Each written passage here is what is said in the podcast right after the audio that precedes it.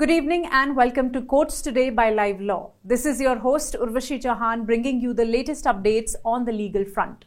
This is your go-to source for all things legal. Let us start. Starting with a short summary of the Constitution Bench, which today continued hearing on permissibility of sub-classification within S C S T reservation matter. The matter was referred to a seven-judge bench by a five-judge bench in two thousand twenty. The five-judge bench had observed that the judgment of the coordinate bench in E V Chennaiya versus State of Andhra Pradesh, which held that subclassification was not permissible, was required to be reconsidered. Senior advocate Kapil Sibal started his submissions by saying that the assumption of homogeneity in the Chennaiya judgment was constitutionally flawed, and further that correlating the presidential order with reservation was invalid. Sibal then took the bench to State of Kerala versus K N Thomas to demonstrate the assumption that homogeneity was wrong. He said that on that ground alone, the judgment must be overruled. Next, senior advocate Gopal Sankar Narayan made his submissions and explained that when it comes to determining who is considered a scheduled caste or scheduled tribe, the crucial factor is historical untouchability, not just social or educational backwardness.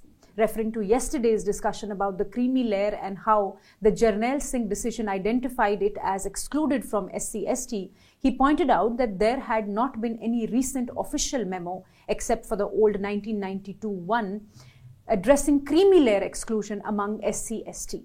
Further, senior advocate Siddharth Luthra, appearing for State of Telangana, addressed the issue of Madiga community, which constitutes seventy percent of the population among backward classes, but only gets twenty percent of seats. Various other counsels appearing for interveners also argued today. You can visit our website at livelaw dot in to read about the arguments in detail. A Delhi court has today issued summons against Chief Minister Arvind Kejriwal in the money laundering case related to the alleged liquor policy scam. The court took cognizance of the fresh complaint filed by the Enforcement Directorate against C M Kejriwal for non-compliance of the summons received by him in the money laundering case. The E D has issued five summons to Kejriwal in the case over the last four months. However, the C M has skipped the summons, claiming that they are illegal. Additional Chief Metropolitan Magistrate Divya Malhotra of Rouse Avenue Courts has directed Kejriwal to appear before the court on seventeenth February. E D has alleged that the excise policy was implemented as part of a conspiracy to give wholesale business profit of twelve percent to certain private companies, although such a stipulation was not mentioned in the minutes of meetings of the group of ministers. As you are aware, Aam Aadmi Party leaders Manish Sisodia and Sanjay Singh have been arrested in the money laundering case and are presently in judicial custody. The Supreme Court has dismissed the plea of Himachal Pradesh government challenging grant of two promotions to an employee in the next higher scale of pay upon his completing of twelve years and twenty-four years in service. The employee was appointed to the post of computer operator in the Health Service Department of the Himachal Pradesh government, but he was being deployed to do the work of a clerk. His case is that other clerks working in the said office had been getting promotions as assistants, senior assistants, et cetera, but not him. According to him, he was also performing the duties of a clerk and should get the same promotions. The state had denied the promotion on the note that he was appointed as a computer operator, which is a post different from the posts included in the cadre of clerks. As posts of computer operators were not included in any feeder cadre for promotion to higher post, he had remained computer operator since his appointment. Assailing the decision of the state, the employee preferred the writ petition before the High Court, which came to be allowed. Against this impugned order, that the state preferred an S L P before the Supreme Court. The Supreme Court bench comprising Justices Rishikesh Roy and Prashant Kumar Mishra, finding no merit in the S L P, dismissed it. The court has affirmed the decision of the High Court directing the state to provide the employee with two promotions in the absence of any promotion avenues for the post. In an important update, the department-related Parliamentary Standing Committee on Personnel, Public Grievances, Law and Justice published its one hundred forty-second report today. The report presented to both houses of the parliament encapsulates key recommendations and observations aimed at enhancing the quality, inclusivity and relevance of legal education across India. The committee highlighted discrepancies with following reservation rules. It indicated that national law universities situated across the country are not properly implementing reservations for S C S T O B Cs while admitting the students in undergraduate and postgraduate courses, especially with regard to all India seats. Importantly, the committee has recommended that for every academic year, the undergraduate law student should mandatorily go for a two-month apprenticeship for getting enrolled as an advocate, and that changes in the Advocates Act may be done in this regard. The committee also recommended that the law students who undergo internships with the seniors should be paid with stipends. It has also recommended that legal curriculum in educational institutions should be designed in a manner that enables the development of skills required for pursuing diverse legal professions and not just courtroom practice. You can visit livelaw dot in to read about the report in detail. While hearing a P I L with respect to the environmental issues in the Taj Trapezium zone, the Supreme Court has expressed displeasure at private parties seeking permission to fell trees for industrial projects without first approaching the state or providing a concrete plan for compensatory afforestation. The bench was hearing an application seeking permission to fell twenty-eight trees in Uttar Pradesh to provide access to the applicant's petrol pump. A road was to be constructed on public land to provide entry-exit to the petrol pump, and for that purpose, twenty-eight trees were sought to be felled. Perusing the application, the court observed that the applicant did not mention anywhere that it owned the land where the trees were to be felled. Instead, the applicant's counsel acknowledged that the approach road was to be built on a land belonging to the state of Uttar Pradesh. Also, the applicant had not provided a concrete plan with respect to compensatory afforestation.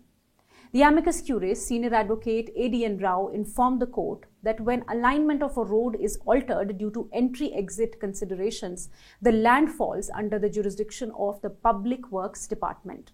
However, the P W D fails to take action, leading to delays, and thus the project proponents have to approach the court. The bench took note of the argument, but the applicant's counsel could not show any letter or order of the government allocating the subject land in favor of the applicant for construction of the access road.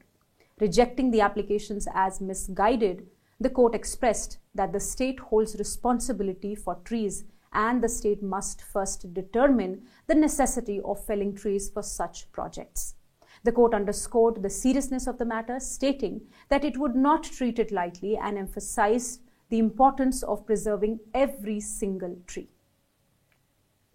In another update, the Supreme Court bench of Justices B R Gavai and P S Narasimha has affirmed the life imprisonment of three accused for murder and modified the sentence of another accused to culpable homicide and sentenced him to ten years.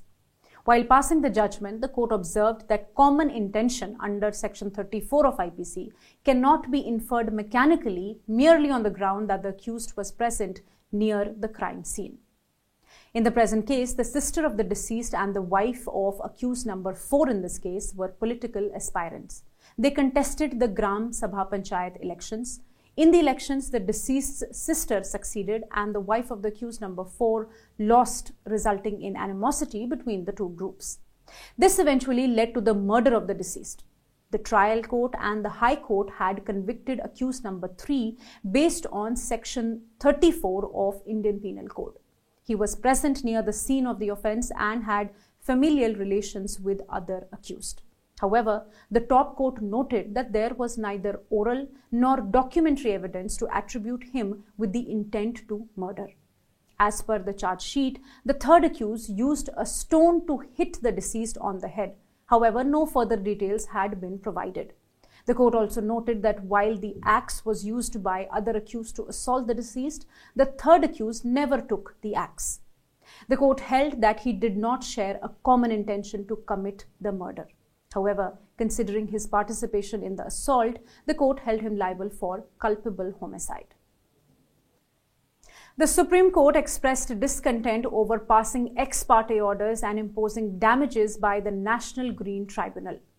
The bench of Justices P S Narasimha and Arvind Kumar opined that the practice of ex parte orders and imposition of damages amounting to crores of rupees have proven to be a counterproductive force in the broader mission of environmental safeguarding.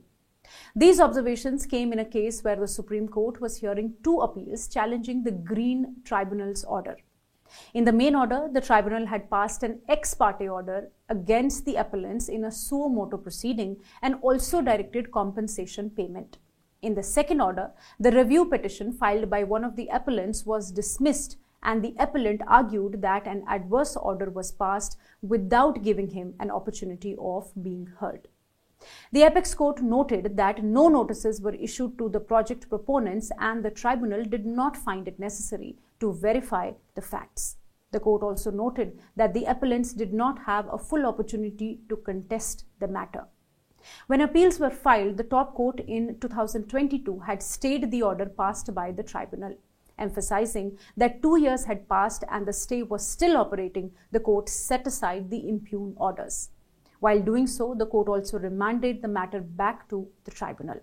While criticizing N G T's trend of passing ex parte orders imposing penalties, the bench said that such unilateral decision-making had regrettably become a prevailing norm.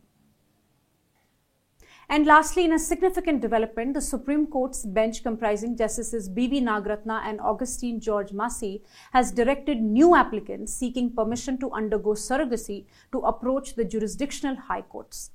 The court clarified that the pendency of the petitions challenging the provisions of surrogacy law in the Supreme Court will not bar the high courts from entertaining applications filed by individuals seeking permission to undergo surrogacy. There has been a series of legal challenges regarding surrogacy laws in India.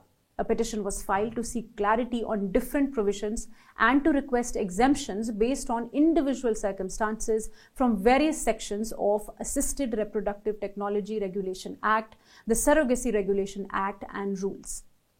The Union government's experts are currently examining the various issues raised in the pending legal challenges. Last year, the Supreme Court had passed an interim order granting permission to a woman diagnosed with M R K H syndrome to pursue surrogacy utilizing a donor egg. Additional Solicitor General Aishwarya Bhatti also agreed that while Union government's experts continue to deliberate on the issue, the applicants approaching the high courts would enhance access to justice. Thank you for watching. If you wish to know more details about the cases I mentioned here, you can visit our website at w w w dot live law dot in. Stay ahead with quick legal updates only on Live Law. Do not forget to like, share, and subscribe and support us. You can also support us by donating through the thanks button at the bottom of our videos or consider becoming a member at just eighty-nine rupees per month.